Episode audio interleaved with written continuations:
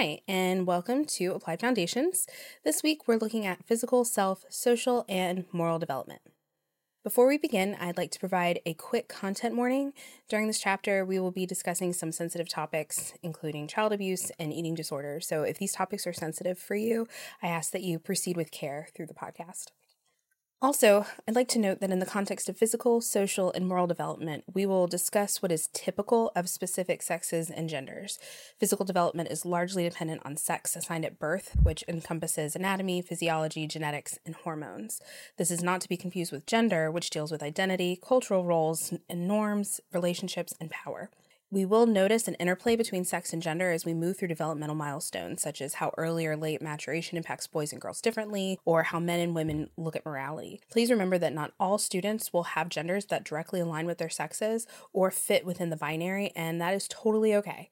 What is important is that we are all well versed enough in typical physical, cognitive, and social development that we can not only assist our students in advancing their skills, but also recognize the signs of atypical development that may require intervention in some unique situations. We discussed last week that development is the interplay between our genetics and our environment and how that relationship shapes who we become. As educators, it's important to note how our students are developing, what is typical and atypical, how various changes in family, home, and societal dynamics impact development, and ways that we can apply current literature to create inclusive and adaptive classroom environments.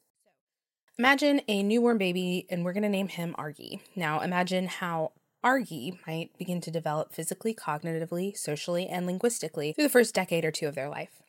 Let's begin with physical development. Before baby humans make it to us as K 12 educators, they go through immense growth. They go from tiny little potato humans to walking, talking people with thoughts and opinions of their own. Once Argy becomes a preschooler around ages four or five, they're focusing on gross and fine motor skills, they're learning how to kick and catch, and realizing which hand they prefer to write with. As Argy becomes an elementary schooler, they may or may not be progressing at the same rate as their peers. They are fine tuning muscular control and increasing their precision and strength. They may notice that girls in their classes are progressing more quickly than boys physically, especially toward the end of elementary school. As the middle and high school years approach, our once tiny little Argy will reach the size they will be in adulthood, and that timing depends on sex, hormones, and cultural and ethnic background. Again, girls tend to reach physical maturity sooner than boys at this stage. There are circumstances where physical development may not meet the typical pace, so let's start with early maturation. It's a phenomenon that represents differently for boys and girls. For early maturing boys, they often enjoy high social status, popularity, and may even take on leadership roles. However, there's sort of a flip side to that where early maturing boys are more likely to engage in sexual activity, drug and alcohol abuse, and eating disorders. I've included an article in the additional resources section of the module about a young man who had radically early puberty and how that experience impacted his life. For early maturation in girls, the picture is somewhat different. It doesn't lead to the same social advantages and can, in fact, pose challenges. Early maturing girls may face emotional struggles, and the societal expectations around their physical development can impact their self esteem and overall well being. Now, late maturing individuals, regardless of sex or gender, may experience a delay in achieving the physical milestones that their peers have already reached. This delay can influence social dynamics, self perception, and even academic experiences. The negative impacts of late maturation may be more acute for boys than for girls. A hugely important aspect of physical development is play. Let's think about Argy. Play will impact their brain development, language acquisition, and social skills. Through play, Argy will release tensions, learn problem solving skills, adapt to new situations, and develop essential cooperative and negotiation skills. We'll cover this in more detail later in the semester, but the benefits of play are a big reason why, according to the American Pediatric Association, recess should not be withheld for punitive or academic reasons. Play is also an important part of pedagogy and instruction. As a colleague of mine said to me recently, we don't stop playing as we get older, but we stop connecting play with learning. As Argy grows up, they might play board games, video games, or mobile games, but fewer and fewer of their teachers will continue to incorporate play into instruction. Those of you who are interested in teaching secondary and even higher ed should remember that play is a beneficial learning tool at all ages. In recent years, there's been a growing concern about childhood obesity. The increase in sedentary activities like watching TV and playing passive games has been linked to this trend. Recess and physical activity emerge as crucial countermeasures, offering children opportunities to engage in active play and maintain a healthier lifestyle. I do want to note here that there are a variety of factors that impact a child's physical development and weight, including environment, genetics, secondary medical issues, and medications. So while we should work to make sure our school environments provide plenty of opportunities for physical activity and play, we don't want to get into the business of diagnosing students or making judgments about their health or lifestyle based solely on weight. Another concern for physical development is the prevalence of eating disorders in children and adolescents. Anorexia and bulimia are both common, and it's good to know some warning signs. For anorexia, students might exhibit uncharacteristic paleness, brittle fingernails, and the development of fine dark hairs all over the body. Beyond the physical, keep an eye on emotional indicators like depression, insecurity, mood swings, and loneliness. Bulimia comes with its own set of signs. Children and adolescents struggling with bulimia may engage in binge eating episodes followed by purging behaviors. Be attentive to behavioral clues like frequent trips to the bathroom after meals, particularly when accompanied by the smell of vomit. Weight fluctuations and secrecy around eating habits are also red flags. Eating disorders often take a toll on emotional well being. Watch for signs of emotional distress, including persistent sadness, withdrawal from social activities, and changes in overall mood. A sudden preoccupation with food, dieting, or body image can signal an underlying struggle with disordered eating. If you notice signs of eating disorders in a child or adolescent, take them seriously. Open communication, empathy, and seeking professional help are essential steps in providing the necessary support for recovery. The text and the slide deck both give some guidance for teachers. I added some information to the slide deck because I felt the text was a little outdated. The main idea here is to be supportive and attentive while focusing on students' non physical qualities and that all bodies are good bodies. Now, we're going to shift to psychosocial development, which describes how a person's personality develops and how social skills are learned from infancy through adulthood. We'll begin with how our students' ecology, or how they relate to one another and their surroundings, impacts development. Urie Bronfenbrenner's bioecological model is a comprehensive framework that recognizes the interplay between individuals and their environment. At its core, this model emphasizes the interconnectedness of various systems that influence human development. Remember that a system is a group of interacting or interrelated elements that act according to a set of rules to form a unified whole. So let's get into the first layer of the bioecological model, the microsystem. This refers to immediate relationships and activities that directly impact an individual. It includes family, peers, school, and any immediate community where the person person interacts regularly. These micro level experiences shape the foundation of a person's development. Moving outward, we encounter the mesosystem. This layer involves the relationships and connections between different microsystems. For example, the relationship between a child's school and their family, or the interaction between a community and the religious institutions within it. The mesosystem highlights how these interconnected systems influence one another.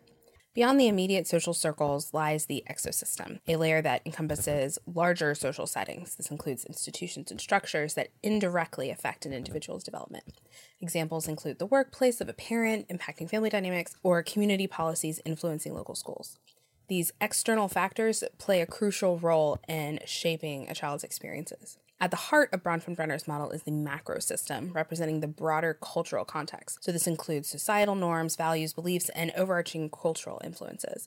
It acknowledges that development is not isolated, but deeply embedded within the cultural fabric, influencing behaviors, expectations, and opportunities. Completing the model is the chronosystem, which is an element that's really often overlooked. This layer recognizes the influence of time on development, so historical events, societal changes, and in individual life transitions contribute to the evolving nature of human development. So let's dive deeper into some of those social contexts. First, we begin with family. Families come in various shapes and sizes, each with its own unique parenting style. Research suggests that parenting styles significantly impact a child's social adjustment. In European American middle class families, children of authoritative parents tend to be happy and relate well to others. On the flip side, children of authoritarian parents may experience feelings of guilt or depression, while those with permissive parents might face challenges in interacting with peers. I use the term parents loosely here to mean the adults in charge of the development of the child. Remember that not all students will live with what we would consider traditional parents. It's important to recognize that parenting styles vary across cultures.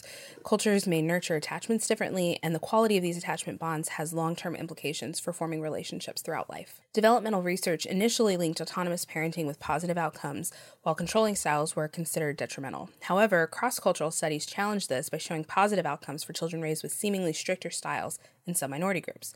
To reconcile these differences, researchers propose that warmth and involvement, not the particular parenting style, might be the crucial factors for child development. So, this highlights the need to unpack and really critically examine psychological constructs or theories to avoid misinterpretations and better understand their true impact in diverse contexts.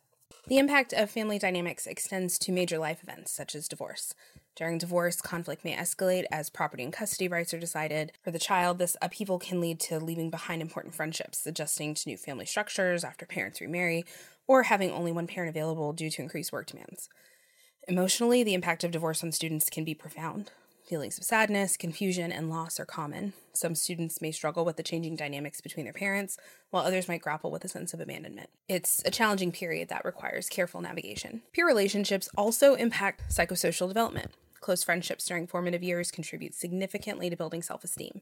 Interacting with peers allows children to develop social skills, empathy, and a sense of belonging.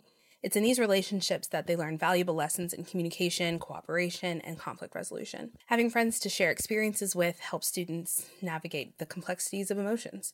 Those who have strong peer connections are often better equipped to handle challenges and setbacks, fostering emotional resilience. The benefits of peer relationships extend beyond social impacts. Studies indicate a positive correlation between having friends and academic performance. Engaging with peers in collaborative learning environments promotes cognitive development and enhances the learning experience. The impact of peer relationships doesn't fade with childhood. Adults who had close friends during their formative years are more likely to maintain healthier relationships later in life. The skills learned in peer interactions continue to shape social interactions and contribute to overall well being. Within the school environment, students form peer cultures. These microcosms create a distinct social environment where shared interests, preferences, and trends shape the collective identity of the group. Within these peer cultures, students establish norms for appearance and behavior. These norms can encompass everything from clothing styles to language choices. Conforming to these expectations becomes a way for individuals to signal their belonging to a particular group. Group loyalties are a significant aspect of peer cultures. Students may form strong bonds within their group, leading to a sense of camaraderie and shared identity. However, this dynamic can also lead to rejection for those who don't ally with the established norms, leaving them feeling upset and excluded. Peer cultures play a role in shaping individual identities. As students navigate these microcosms, they often explore different facets of their personality and interests, either conforming to or challenging the established norms. This process contributes to the ongoing formation of their self concept in today's sort of digital age, peer cultures have extended into online spaces. So, social media provides these sort of additional avenues for students to engage with their peers, shaping virtual peer cultures that influence perceptions, trends, and social dynamics, sometimes far outside the typical school setting. And just a note here, you know, it is completely fine and valid for students to have interactions with peer groups online obviously we would want them to be safe and careful but those sort of digital relationships can be just as enriching as a in-person friendship Understanding the dynamics of these cultures is essential for us.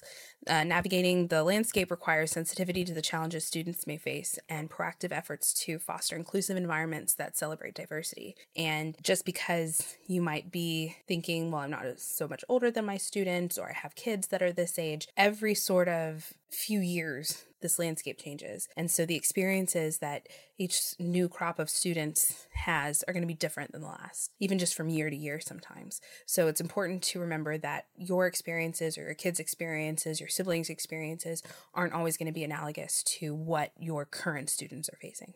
It's essential also to acknowledge that not all peer relationships are positive. Rejection by peers can have lasting effects leading to challenges such as dropping out of school or engaging in risky behaviors. Aggression in peer interactions can manifest in various ways. Two primary types are instrumental aggression, where the goal is to gain an object or privilege, and hostile aggression, which is intended to inflict harm. Both have distinct dynamics and implications. Hostile aggression can further be characterized into overt aggression, involving direct threats or physical attacks, and relational aggression, centered around threatening or damaging social relationships. Boys are often associated with overt aggression, while girls may lean more toward relational aggression. Social media provides additional avenues for relational aggression. These online spaces become arenas for spreading rumors, exclusion, and damaging others' social standing. Understanding these dynamics is crucial for addressing the evolving landscape of aggression. Aggressive behaviors may not always be overt, it can manifest in subtle ways, so pay attention to changes in social dynamics, communication patterns, and emotional expressions. Addressing aggression requires a multifaceted approach. Interventions may include teaching conflict resolution skills, fostering empathy, and creating a positive and inclusive social environment. Early intervention is key to preventing the escalation of aggressive behaviors because children do not sort of quote unquote grow out of aggressive behaviors. They need to be explicitly instructed and experience explicit intervention. Cultivating emotional intelligence is a powerful tool in mitigating aggression. Teaching children to understand and regulate their emotions enhances their ability to navigate conflicts in healthier ways, contributing to positive social development. The media often portrays negative models of behavior from aggression to conflicts. Children in their formative years are highly impressionable, and exposure to such content can shape their understanding of acceptable social behaviors. Over time, children internalize the moral rules and principles presented in the media. This process can impact their moral reasoning and influence how they respond to ethical dilemmas. It's essential for parents and educators to be aware of the media content children consume. Jonathan Haidt suggests that instincts related to things like fairness, loyalty, authority, a sense of the sacred, and liberty lead to automatic emotional reactions to moral situations. Children then construct reasons for their reactions, often influenced by the moral values portrayed in the media. And we'll get into Haidt's theories more in a minute. While media can potentially contribute to desensitization and aggressive behavior, it's not all doom and gloom. Some schools have adopted programs aiming to increase students' capacity to care for others, fostering empathy as a counterbalance to negative media influences. If you've ever seen an episode of Bluey, that's a great example of using media to teach conflict resolution, understanding, and empathy. Teachers have a unique position to provide an alternative source of care and stability for students outside those other aspects of the microsystem. Academic caring involves teachers providing support for students' learning endeavors. It goes beyond imparting knowledge, it's about creating an environment where students feel encouraged, valued, and motivated to excel academically. This also involves creating an environment that is structured, organized, and predictable. Personal caring extends beyond academics, focusing on the well being of students as individuals. Teachers who show genuine concern for students' personal issues, emotions, and challenges create a supportive and nurturing atmosphere within the classroom. Both academic and personal caring contribute to increased student engagement. When students feel seen, heard, and supported, they are more likely to actively participate in class, seek help when needed, and develop a positive attitude toward learning. Recognizing that students have diverse needs, effective teachers tailor their approaches. Personal caring might be particularly crucial for students who feel alienated from school, providing a sense of belonging and emotional support. The effects of teacher caring extend beyond the classroom. Students who experience both academic and personal caring are more likely to develop positive self concept, resilience, and a lifelong love for learning. Now, we're going to pivot a bit here to a darker side of that microsystem, and that is students who are victims of abuse and neglect. Child abuse is a grave concern, and it's vital for educators and caretakers to be aware of potential signs. Some indicators include unexplained bruises, burns, bites, or other injuries, signs of fatigue, depression, frequent absences, poor hygiene, inappropriate clothing, and difficulties with peers. In Florida, teachers play a crucial role in safeguarding the well being of students. The state has strict mandatory reporting laws to ensure that suspicions or evidence of child abuse are promptly reported to the appropriate authorities. You can find more information about laws and guidelines in the slide deck. Reporting suspected child abuse is not just a legal obligation, it is a moral imperative.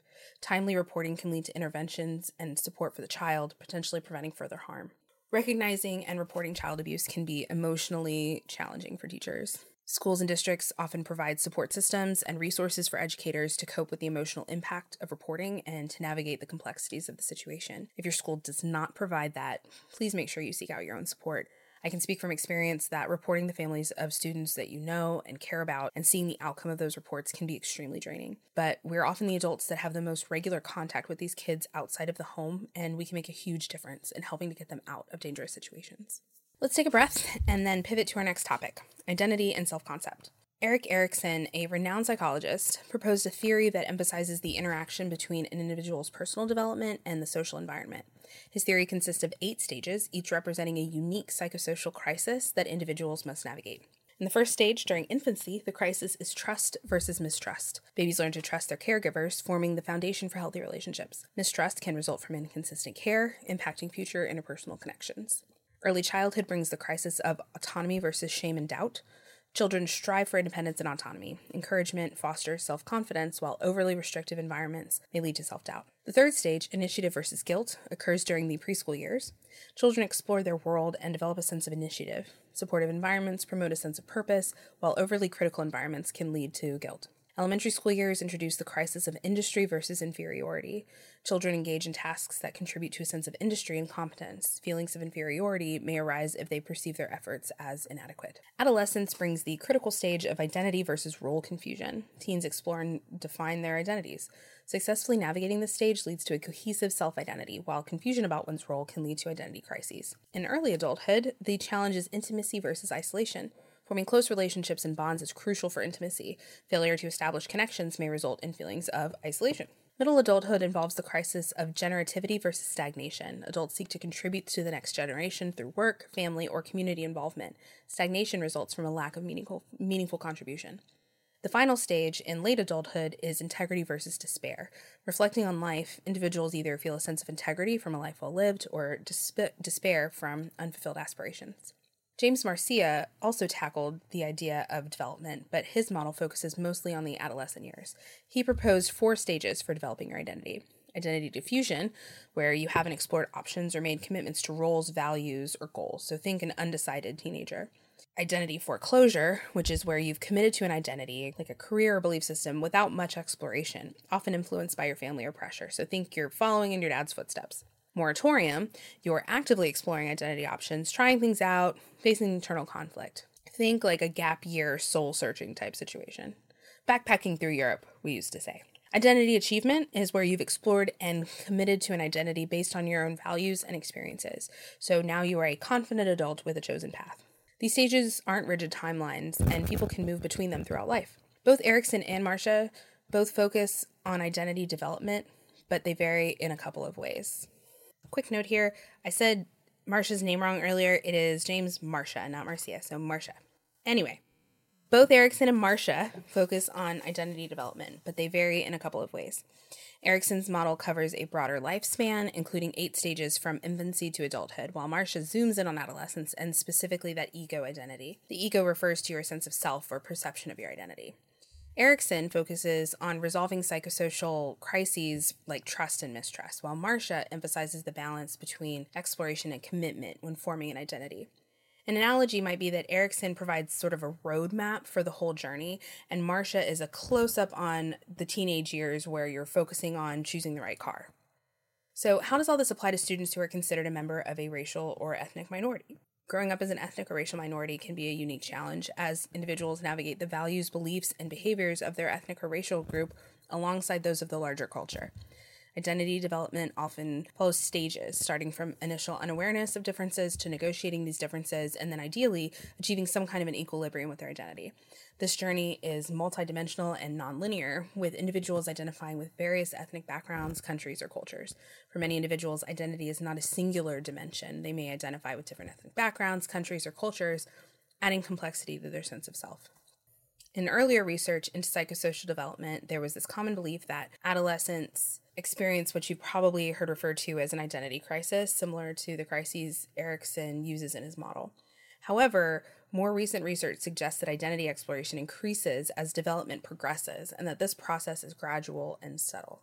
Studies show several benefits associated with students' positive feelings about their racial or ethnic background a stronger sense of ethnic pride, identification, and regard have been linked to improve academic achievement, psychological well being, and even resilience against stressors unrelated to race. This suggests that fostering racial ethnic pride, as seen in studies with African Americans, Indigenous Americans, and other groups, can positively impact adolescents' cognitive development, ethnic identity, mental health, and overall ability to cope with challenges. Essentially, embracing one's heritage can be a powerful source of support and a contributor, contributor to successes in multiple areas of life. Parenting styles play a crucial role in shaping ethnic and racial identity. Research indicates that parenting styles, particularly higher control parenting, are linked to better academic performance for students from various cultural backgrounds. Attachment bonds formed with parents also contribute to identity development. While attachment may be nurtured differently across cultures, the quality of these bonds has lasting implications for relationships throughout life. It's important to remember that what we know about developmental milestones and quote unquote normal maturation comes from research on specific groups, which may not represent the whole population. Critics, like those of Erikson's work, point out that he mainly observed children in his clinical practice, many facing pre existing conflicts and crises. This could have biased his and other clinicians' theories, making them overemphasize the role of crisis in everyone's development. In other words, what we see as sort of typical growing pains might not be universal and could be influenced by the specific samples studied. So keep an open mind and remember that development isn't always perfectly linear or full of dramatic clashes. Individual experiences and contexts matter a lot. So that was looking to how theorists view identity development. Now let's look at self concept, or your definition of self, which is a dynamic and complex aspect of development. It becomes increasingly intricate, differentiated, and abstract as children progress through various stages of growth. Self concept evolves through constant self reflection, social interaction, and experiences both in and out of school. Children begin to develop a sense of self by comparing themselves to personal or internal standards and social or external standards. Notably, self concepts in specific academic areas such as math, languages, and science are closely related to performance in those areas. Additionally, gender and ethnic stereotypes play a significant role in shaping self concept. At the top of the hierarchical model of self concept is self esteem. Self esteem is an individual's overall judgment of their self worth. It encompasses feelings of pride or shame about themselves as a person. Think of self esteem as the evaluative component of self concept. While self concept is a cognitive structure, self esteem involves the emotional and subjective assessment of one's value and worth. Self esteem is closely tied to an individual's perception of their competence and performance in various domains of life. Academic achievement, social relationships, and personal accomplishments all contribute to shaping self esteem. From the early years of elementary school to the end of high school, competence belief in various subjects tend to decline for both boys and girls. This decline is observed in areas such as math, language arts, and sports. Both boys and girls tend to report declines in general self esteem during the transition to middle school. However, an interesting trend emerges as boys' self esteem increases in high school, while girls' self esteem tends to stay down. It's essential to note that while self concept and self esteem are often used interchangeably, they carry distinct meanings. Self concept represents the broader definition of self, while self esteem is a specific aspect within that framework. We've moved pretty quickly through the different processes involved in developing ourself and social constructs. Basically, how the brain works to create a functioning human aware of itself and its place in the world. Now, let's look at how our development shapes and is shaped by morality. We start with the theory of mind. At its core, a theory of mind is the understanding that other people are individuals with their own minds, thoughts, feelings, beliefs, desires, and perceptions. It's the realization that others have intentions and perspectives of their own. So let's go back to Argy. As they develop a theory of mind, they gain the ability to make sense of other people's behavior. This cognitive milestone allows Argy to understand that others have intentions and reasons behind their actions. The development of a theory of mind is crucial for various aspects of social interaction and communication. It enables Argy to navigate complex social scenarios, interpret others' emotions, and engage in more sophisticated forms of social play. Additionally, a well developed theory of mind lays the foundation for empathy. Understanding the thoughts and feelings of others fosters a sense of compassion and connection, essential elements for healthy social relationships. This is a great example of where cognitive growth coincides with academic content if a child's brain literally does not have the synapses connected to understand that others have different perspectives than they do, trying to teach them about character development or character perspective in a reading comprehension unit is going to be pretty difficult, as is asking them to solve word problems where they can't make sense of the basic construct of the problem there is an aspect of theory of mind called false belief, which is one author puts it is quote the relation realization that it is possible to hold false beliefs about events in the world. This is also referred to as a first order false belief. Second order false belief is, quote, the realization that it is possible to hold a false belief about someone else's belief. Research has found that theory of mind and false belief abilities in younger children can predict reading and math achievement in later grades. Interestingly, they also found that second order false belief wasn't a predictor of reading comprehension or math analysis later on, as in, didn't really matter if kindergartners had advanced capabilities in theory of mind testing, and the researchers think this may be because that is a skill that is too cognitively advanced for that age. It's like asking kindergartners to run the 100 meters in under 20 seconds. Are there five year olds that can do that? Probably. Is it a good predictor of later athletic ability if they can't at that point? Probably not. Um, I've included some articles in the module that go into this in greater detail if you're interested. Now that Argy has developed the ability to understand that other people have thoughts and feelings, they will begin to demonstrate a sense of morality, which could be defined as a sense of right and wrong in the context of living cooperatively within a society. But how will Argy's morality develop over time? Lawrence Kohlberg proposed a theory of moral development that unfolds in three distinctive levels pre conventional, and post conventional.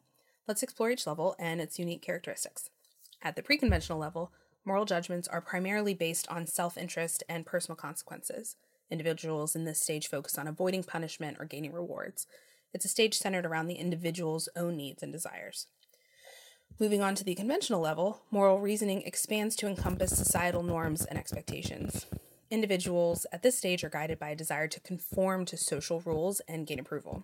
Moral decisions are influenced by maintaining social order and avoiding disapproval. The post conventional level takes moral reasoning to a more abstract and personal level. Individuals at this stage consider broader ethical principles and values that may transcend societal norms. Moral judgments are guided by a commitment to justice and principles that go beyond immediate social expectations. While Kohlberg's theory offers valuable insights into moral development, critics argue that it may not fully account for cultural differences in moral reasoning or the sometimes observed gap between moral reasoning and behavior.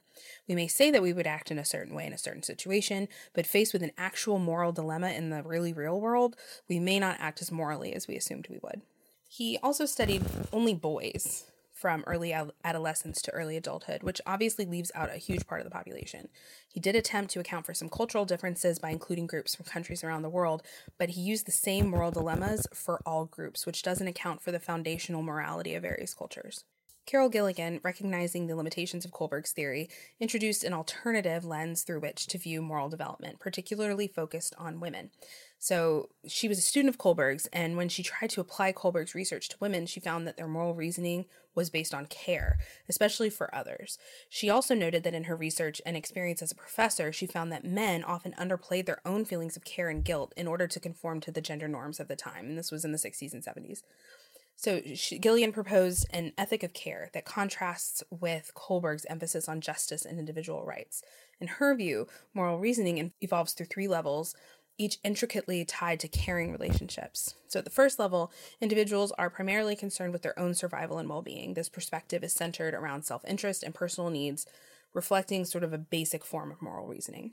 Moving to the second level, individuals begin to consider the needs of others, emphasizing self sacrifice and a sense of responsibility toward those in their immediate circle.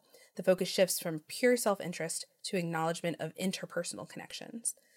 And then the third level involves a broader understanding of morality, emphasizing nonviolence and a commitment to caring for all individuals. This level transcends immediate relationships, promoting a more inclusive and compassionate moral stance. In the early stages of development, children often perceive justice as synonymous with equal treatment for everyone. Their understanding of morality revolves around basic concepts of fairness, grounded in their immediate experiences. This is why you get young children noticing that a classmate is getting something they aren't, say an accommodation for a learning difference or a reward for behavior, and the, ch- the child declaring that it's not fair. Consider that famous drawing of like there's you know there's a three people of differing heights trying to watch i think it's a football game or a soccer game over a wooden fence. A child at this stage would assume that everyone should get the same height stool or box or whatever to help them see over as time progresses children's beliefs about morality undergo a profound transformation they shift from a simplistic view of justice to a more nuanced understanding that encompasses beneficence and fairness moral principles become independent of the norms of any particular group. So, if we think back to the fence drawing, a child at this stage would understand that not everyone would need the same height of stool or a stool at all. The evolution continues as individuals recognize that moral principles are independent of societal norms. Consider laws that are unjust. Just because something is legal doesn't make it, make it ethical or fair. This marks a significant shift in thinking within the moral domain, emphasizing a commitment to broader ethical principles that transcend immediate social expectations. So, again, to the drawing, you know, do we even need a fence? Should everybody just be allowed to go to the game? So, the journey through evolving moral and conventional domains is a delicate balance. It involves navigating the complexities of justice, fairness, and societal expectations while developing a more comprehensive and principled moral compass. So, um, we're going to talk about one final theorist who specializes in morality. I mentioned him earlier in the podcast. Um, his name is Jonathan Haidt. He proposes a perspective that extends beyond the rational aspects of moral decision making. He emphasizes that in everyday life, making moral choices involves a complex interplay of emotions, instincts, relationships, and practical considerations. His moral foundations theory is based on three principles. First, that we feel first and rationalize later. Second, morality binds and blinds. And third, morality is multifaceted. So he identifies several moral foundations that guide human behavior. These include fairness, loyalty, authority, sanctity, and liberty. That's what I mentioned earlier. According to Haidt, these foundations give rise to automatic emotional reactions to moral situations, which shape our initial responses. He suggests that after the emotional response, individuals then construct reasons to justify their reactions. This post hoc reasoning allows individuals to articulate and communicate their moral decisions, even though the initial response may have been emotional and instinctive. One significant contribution Haidt highlights is the cultural variation of moral values. Different cultures prioritize and emphasize distinct moral foundations, binding groups together based on shared values. However, this can also lead to a degree of blindness to the moral beliefs of other groups. Haidt's perspective challenges the traditional emphasis on rational moral reasoning. It underscores the importance of emotional and instinctive reactions in shaping moral behavior, offering a more comprehensive understanding of the factors influencing our moral choices. I'm including in the module a link to Haidt's TED Talk from about 15 years ago, where he discusses the moral foundations of American politics. In it, he doesn't take any sides, but he goes over our moral foundations, how these foundations shape us and our beliefs, and how we can overcome the sort of quote unquote moral binding of our cultures and propensity for creating echo chambers to listen and to be open to the view of others. The text uses cheating as an example of morality in education. I think this is one of those instances where moral reasoning and behavior may be at odds. The text cites a statistic that 75 to 98% of college students admitted to cheating in high school, but I would guess that if given the binary of whether cheating is right or wrong, most would say it's wrong. However, who among us hasn't cheated on a test or let someone copy their homework or looked up answers when they weren't supposed to? So, if the morality of cheating and why students cheat is of interest to you, I recommend going and reading that section. So, we made it to the end. We've covered a lot of ground. We looked at physical development, including growth patterns across infancy, childhood, and adolescence, the influence of sex, hormones, and cultural and ethnic background on physical development, the importance of play and physical activity, the potential challenges like early and late maturation, eating disorders, and obesity. Next, we covered social development, including Bronfenbrenner's bioecological model and its layers microsystem, mesosystem, exosystem, macrosystem, and chronosystem. The impact of family dynamics on social development, importance of peer relationships and peer cultures, understanding and addressing aggression and bullying in peer relationships, the role of teachers in fostering positive and inclusive social environments, and recognizing and reporting child abuse and neglect. Then we looked at identity and self concept. That included Erikson's theory of psychosocial development and its eight stages, Marcia's identity development model and its four stages, exploring identity development within the context of racial and ethnic minority groups, and factors influencing self concept and self esteem, including academic performance and gender stereotypes. Finally, we explored moral development, including the evolution of a theory of mind and its importance for social interaction and empathy, and even academic performance stages of understanding intentions and developing moral reasoning, and the importance of cultivating empathy and pro social behavior in students. There are a ton of additional resources in this module. Please explore them at your convenience or save them for later. So that is it for this week. I hope you have a great week, and I will see you next time.